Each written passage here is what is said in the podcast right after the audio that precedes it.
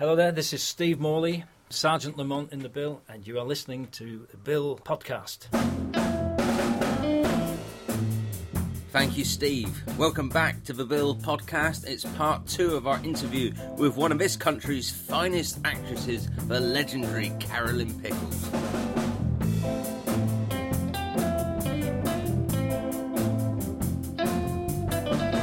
As well as more Sun Hill memories, get ready to enter the wizarding world as we chat about Harry Potter.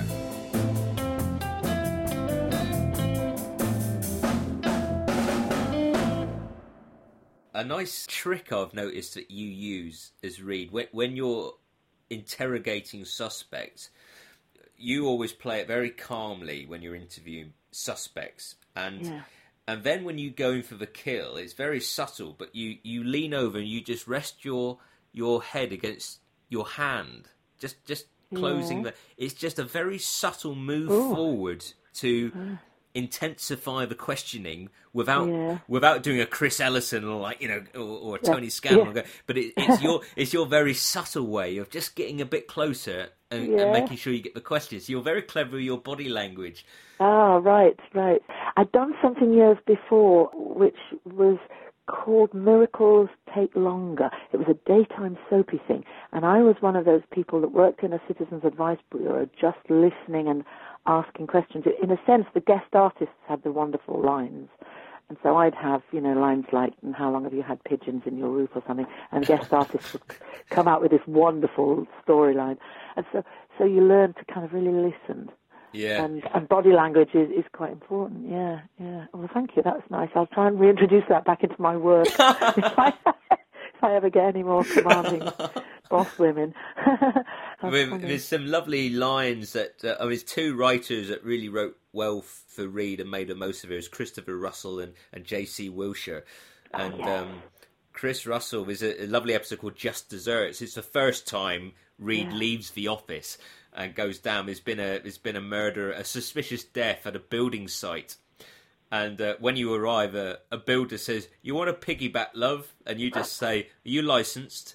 Without batting an eyelid.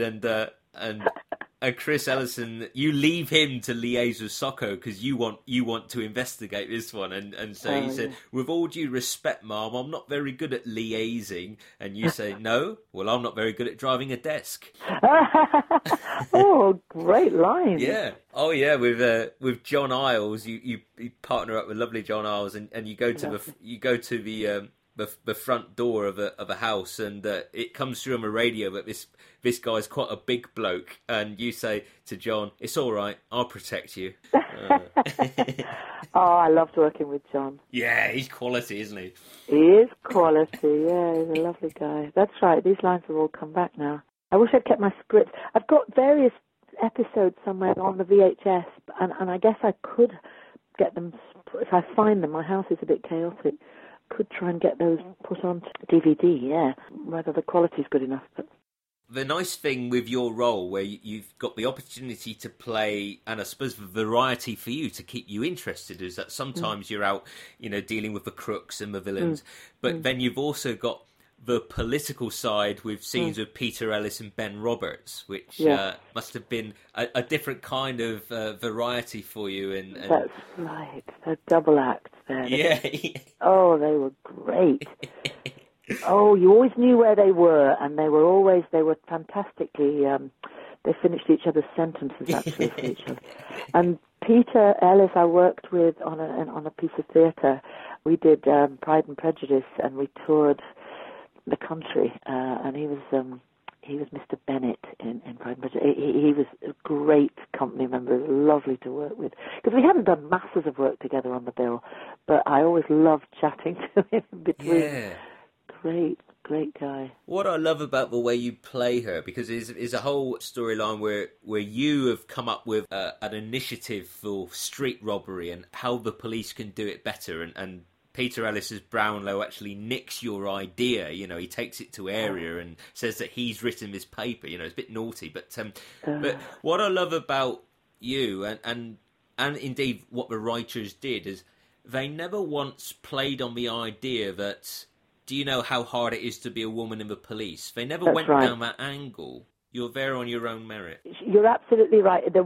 It was all taken as given that she was as tough and strong and as clever and manipulative as the best of them. So that fight wasn't necessary. She started feeling absolutely equal. There wasn't the struggle to feel equal at all, which is quite interesting, really. You know, because I think Helen Mirren probably had a lot more of a struggle. Oh, there were a couple of guys in Prime Suspect that gave her a very hard time. Yeah. Jack Shepherd's character. Did you watch Prime Suspect? I did, yeah. And Craig Fairbrass and all those guys, yeah. That's right. Yeah, I mean, she was absolutely up to the mark as well. But I think we perhaps saw more of her struggle. And of course, you saw her private life and everything, which the Bill had to have an officer, a police person in each scene, didn't it? Yes. I think when people knew it was coming to an end, there was quite a movement to object and to try and keep it going. So many actors got jobs on the Bill, and we used to say, "Have you been billed yet? You know, have you done your bill yet?" Everybody appreciated that they could possibly fit in as themselves or as someone near themselves on this fantastic program, and so it was a shock when it came to an end, really. Yeah, and you had guest stars as well. There's a great episode you did. It's called Skeletons, which Ken Campbell is the guest star. Oh yes, Ken Campbell. God, yes, and I'd worked with him too on stage at Nottingham Playhouse. He was a wacky, wonderful guy. Yes. Do you remember his storyline? I don't remember it, but I remember talking. Yeah, to him. He plays a character called Elvis, or he wants to be known as Elvis, and he's got a load of skeletons in his flat, but he's actually imported them. They're for hospital use, and he's selling them. But initially, he doesn't really want to give away this information, and it's quite an ambitious shot they do, because those CID rooms, the interrogation rooms, are quite small and tiny. They actually do. It's a 270-degree shot where it starts on a close-up with you, and then tracks around behind Ken Campbell, and then further around to his front, and then over Chris Ellison's shoulder. But the only person speaking in this shot is you, so the pressure's on you. You know, you've got this long monologue, and the cameraman's got to keep it going. But they were obviously trying to push the boundaries. It was innovative television, wasn't it? You know, absolutely. Walls kept coming out. Of course, they could move the odd wall through, and then I remember shots coming from the ceiling a lot of the time, down opening shots coming down onto the tops of heads. But you're right. It was difficult to manoeuvre these cameras around those tiny, hot, little like prison cells. But it always felt very real, of course. And the corridors, a lot of stuff in corridors where you felt you were almost snogging the fellow actor because it's so close, you know. But it never looked like that because the camera cheats so much. It didn't look like it. It looked like two people having a normal conversation. But when you're actually standing so close to someone in a tiny corridor like that, it feels very strange. Yeah. I mean, you were obviously a very established actor by this point, but was there an element of fame for you? Did you notice a change where you suddenly recognised a lot more on the streets from being in this? Yeah. I'll tell you one of the main things. People often seem to think they know me, but then they get confused as to whether, because I had a familiar face, and they perhaps thought I was worked at the local pool or down the laundrette or in the library, or what did I teach their daughter or son. But in this instance, after the Bill, I used to get people looking sort of shifty at me, as though I was out on a recce for something. You know, like I remember going to somewhere in West London anyway, and I was in a huge market, and quite a few people were looking at me. Now, I don't know what they were doing, and they were getting together and chatting, and I thought they were thought the law had come, and I was checking up. They weren't quite sure what I was up to, but I still get people not really recognising who I am. I had someone the other day that said, "Oh, I know your face. Tell me what you've done." Yeah, so it did.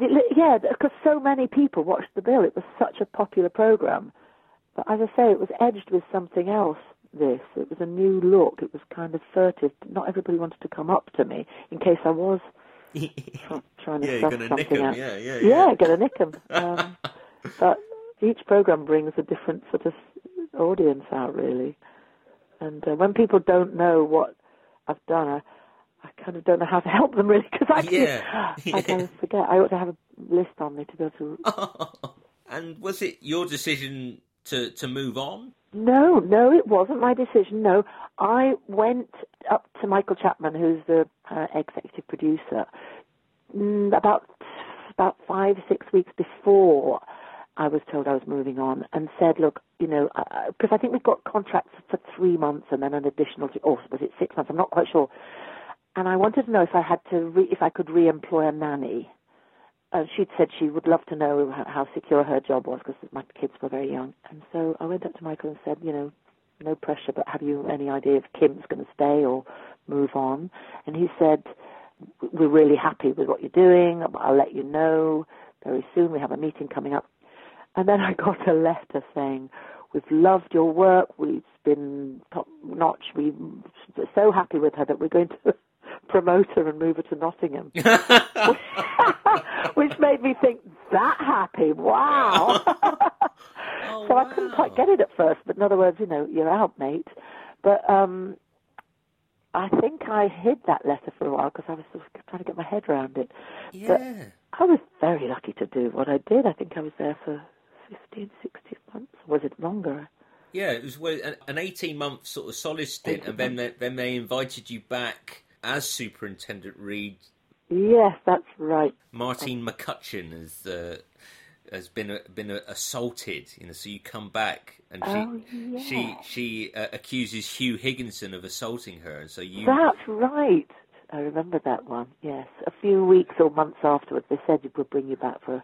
Yeah. Simon Rouse comes in from MS15 like intermittently towards the end of your tenure, and then of course he eventually replaces Reed as a DCI, so they kind of like swap you around, maybe, but because he'd been coming in as a semi-regular, maybe they wanted to keep you coming back, but it wasn't long before you were like doing more May to December, and maybe you weren't available, you know.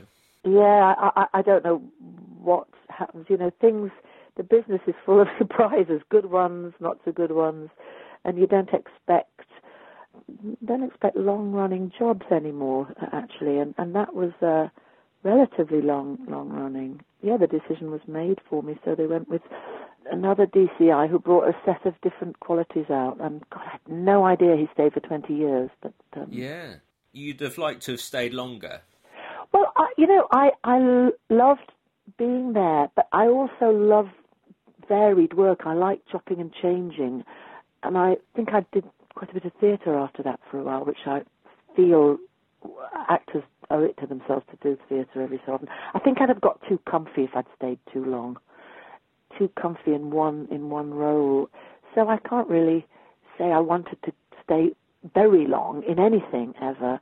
It's fortunate, really, that Broadchurch went on for 3 series only, because that might have been, you never know. Although that was, they're both great programmes, but the decision was made for me in The Bill, and although it was a shock to begin with, I realised, you know, I could move on and different things would happen. I probably got quite a low boredom threshold. And I loved playing different people and stretching my wings a bit. So, yeah, it was nice having the security, though, I'll say that. Yeah. I'm amazed that it wasn't your decision, because, I mean, you were awesome in it, you know, you really were. And oh, Oliver, that's great. Well, I'm definitely going to try and get to look at some of these DVDs, these VHSs, and try and get them done back, because what you're telling me is great. Yeah, I don't know the reason or whatever, but they obviously had other things in mind, and they have a long, far ahead plan about characters, and maybe they thought they'd worked what they could get out of DCI Reed for the time being. What are some of your other highlights from life after The Bill? I mean, after The Bill, I wish I had my CD in front of me. I'm about to go and do some dubbing on a film which I can't talk about actually, but I did. It's an American movie that I made in the summer in Budapest, which is coming out. It's only a little role, but it's great fun. And I can't even tell you the reason for this dub that I'm doing because it would give away something. What else have I done? I was at the National Theatre. I love the National, and so I was at the National for a while, and I loved being there in a play called Fram by Tony Harrison. Other tellies, what have I done? I did a Vera a short while ago. Great to do that. I loved working with Brenda Blethyn. She's fantastic. And I worked last weekend doing some, 2 weekends ago, doing some program for Radio 3 called Words and Music, where a theme is given, whether it's flight or individuality, and they'd find all the poems and music they can with reference to that. And I was broadcasting it for radio in Gateshead, and all I saw were Vera hats on sale in the market everywhere. That's so hugely popular. I have to ask you about Harry Potter. Oh yes, Harry Potter. That's kind of, I suppose you're immortal when you're in Harry Potter. You know, that's going to be around forever, and isn't it? Yeah, that's the one thing. I mean, people remember that seemingly more than most. I tell you what. How I got that was I was at the National, and the casting director happened to see the play. I think I just mentioned Fram, and so I went up for the audition, and I had to die in about 15 different ways, because as you know, she's eaten by a boa constrictor, Charity Burbage. And then at one point I thought, this isn't going to happen. They're going to cut the whole thing, because Charity, I think, comes in and out of the books a lot more than she does in the film. And then last minute I heard, yes, you've got the role, and that was great. So most of the time I think I was in special effects, having a body double made. I had dimensions of my whole body made in case they needed to film afterwards, because I was held in a harness over the table of death eaters, and they didn't know how long that could be sustained. They had a wonderful model made of me as well. Wow. And most of my work was done in front of green screen. My voice was used to be there to feed Rafe and to feed wonderful Alan. Sadly, no more Alan Rickman, but dear, dear man. Most of the time I was there in plain clothes feeding them, and then when it got to be my turn, I was up against a green screen. They took about 2 days to work out the best harness. They put me in every conceivable harness to get it right. So, yeah, what can I say? It's on another level. I felt very privileged. It was one of those presents that are given to you, You've been in the business a long time, have this badge. Like the Bill, have the badge. Little gift. Kids everywhere. The minute, you mention... It's usually my husband that says, if we're anywhere and kids are around and they're getting bored, my husband will say, she was in Harry Potter. And then they kind of go mad. Yeah. It was a wonderful experience, really. I already knew Judy Walters from theatre and telly, and I knew Alan. In fact, Alan, my daughter Lucy was about to open in a production of Oscar Wilde's The Importance of Being Earnest, and I said to Alan, look, she's a huge fan of yours because of Harry Potter, obviously. Would you just sign this good luck card? She's about to open us. She was playing the Edith Evans part, Lady Bracknell, and he went, I'll do more than that, and he went, dear Lucy, great good luck tonight, and in all you do, remember to breathe, which is what most actors don't when they're nervous, and she's still got that framed on her wall, Oh, how magic. Yeah, he was just great, a great loss. And how about the future, hopes, ambitions, people you'd like to work with, things you'd like to do, or doesn't it work like that? Or well, there are things I'd quite like to do that you put feelers out for, and then you wait to hear. I can't say it's easy. I've had various things that I think might happen, but I'm waiting, so I haven't got anything to say about what's definitely happening.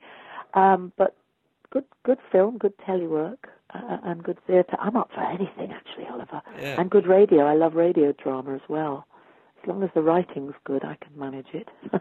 Keeping working is what I like. Yeah. Yeah, to keep going, really, ideally. I don't think an actor actively wants to retire. Some do and say, I'm gone, I don't bother. But I think there are always things I'd like to play. And I hope, and I've got a good agent, so, I thought the competition might have dropped a bit now, getting older as I am, but there still seem to be quite a lot out there, up for everything we go up for. The competition's still quite strong, so I'm lucky everything I play. I feel very privileged to be in this business, An actor friend of mine once said, we're not exactly taking in the washing, are we? And I thought, no, that's right.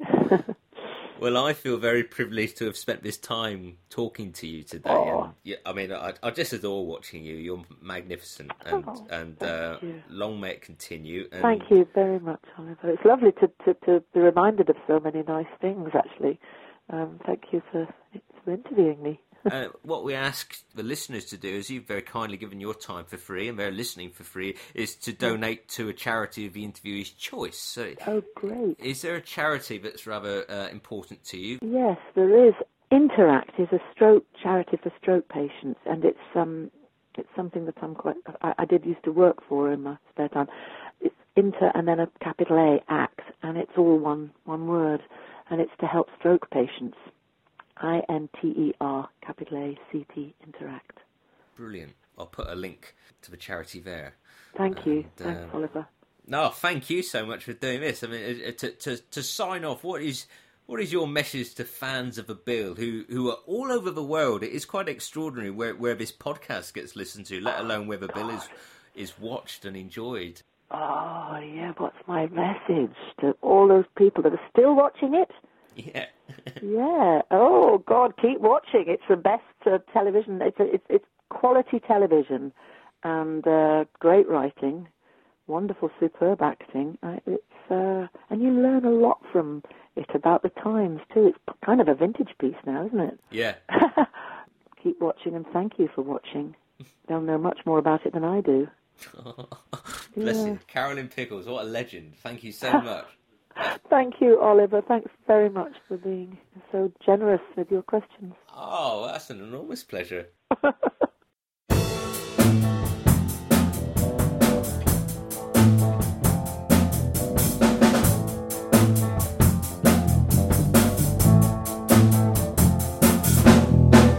What a wonderful lady. I am so grateful to Carolyn for sharing her memories and being such delightful company. That was a lovely way to spend an hour.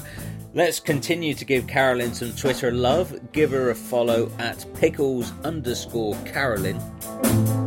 Also, her talented daughter, actress Lucy Pickles, is on Twitter at LucyJB11. Carolyn's nominated charity is InterAct, a stroke support charity dedicated to supporting stroke recovery by using professional actors to deliver a stimulating and rich variety of reading material specially selected to suit the needs of stroke patients. You can read more and make a donation at interactstrokesupport.org. We're sticking with the 90s as a theme for the rest of the year on the Bill podcast. And in case you were wondering how I choose who to interview and maybe what the process is, I thought I'd spend a few minutes explaining. I grew up with The Bill from the mid-90s. My earliest memory is Philip Whitchurch's final episode as Chief Inspector Cato. I can distinctly remember him packing his box and looking up at Brownlow at the window before driving off and the credits rolling. I also remember watching the first part of the Target storyline with my mum and dad, though they might have thought it was a bit too violent for a 9-year-old, so I didn't see the conclusion. As a boy, Loxton and Quinnan were my favourite characters. They seemed to get the most action scenes, which as a 9-year-old was what I was interested in. I also liked Mike Jarvis, and I remember with glee the episode Way Out West, where Quinnan and Stamp soaked him with water pistols. I taped that one and watched it over and over again. I also remember Dave Quinnan being stabbed in 1999, and everyone at school was talking about it the next morning. We all seemed really excited by his screams being heard and shown in CAD before they cut out. Was he going to survive, everyone was asking.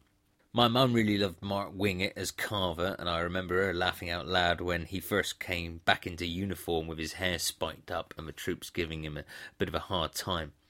I think she stopped us watching when he became an alcoholic, and in fact any time Burnside turned up she'd not let us watch. I think she felt it was a bit too grown up, perhaps worrying my brother and I going around school calling people bastards. My nan was a bit more laid back though, so I recall watching his comeback episodes in 98 at my nan's, and indeed the Burnside spin-off. I tuned in ad hoc throughout the noughties. I do recall being very impressed that both Graham Cole and Jeff Stewart were still rugby-tackling villains. I didn't have a telly at uni, and there was no streaming then. So the era that perhaps a lot of you are most familiar with, what I call the post-Boyden era, I'm still discovering. That's why I haven't interviewed some of the later stars of the series. I've seen episodes, but not enough encyclopedic knowledge to conduct a pretty solid interview. I started pretty much completely afresh with the 80s and the early 90s episodes a couple of years ago. And what an absolute joy that was, finding these compilation clips on YouTube of dramatic exits and confrontations and danger on the beat. I had memories and that same feeling of excitement that I'd experienced as a boy first watching The Bill, so I quickly bought all the DVDs I could get my hands on. So as of today, I've now watched every The Bill episode from 1984 to 92, the John Isles years, Dashwood years. I've got most of the 90s on DVD and some of the early noughties. And at the time of recording, I'm really enjoying watching series 11 through to 14 again, which is the sort of era I grew up with. So stay tuned for announcements about podcasts with legends from that era. There are some Sunhill heroes like Jeff Stewart and Simon Rouse I've not even approached yet, as I've got so many of their later episodes to discover before I do that. Though some legends from the 80s have said a polite no thank you to doing the podcast. That's their decision. We must respect that. I certainly do. And I'm not going to say who they are because that's unprofessional. And so if you haven't heard your favourite yet, they've either said no or we've been unable to record so far. So wait and see who might pop up. But if you were to tell me that when I started this podcast, well, nearly 2 years ago, that I'd have interviewed the legends that played Ackland, Carver, Cryer, Dashwood, Gregg, Martella, Stamp, and many more, I'd have thought I was dreaming. So I'm really grateful to all the interviewees to date for saying yes and giving their time so generously. And stay tuned for more. In the meantime, we'll continue to focus on the 1990s, and next up we have a wonderful actor from The Bill who added so much to the uniform lineup for 3 years. And as this preview clip shows, he was interested in playing an ordinary copper. He certainly did that beautifully. It was an absolute pleasure to chat to Joe Dow, aka P.T. Barry Stringer.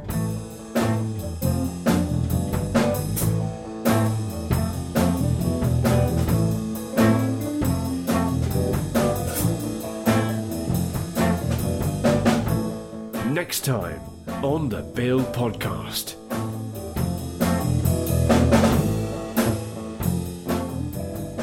It kind of got more interesting as I went on, really. I was amazed at how open they were. I started off thinking I was not somebody who would ever join the police, but that, you know, that if I approached it in this way, with seeing how a normal guy would react to the extreme situations they're in, that really did become interesting. And actually, I did research with some police and realised, you know, they were just normal guys trying to do a job, and that was engaging. So yeah, there was certainly a part of me that felt very personal about it. So that made it easier to play. You know, you felt you could explore all different sides. I mean, obviously, you know, there were bits of it which just weren't me, but. They are quite disciplined, I think. That was the word that one of the police advisors said. These are disciplined people. And I thought, well, I'm not very disciplined, really. But so that's not me. But no. Well, I went out on patrol with some coppers on the first day of research and got into a fight. Oh, really? It was quite dramatic, yeah.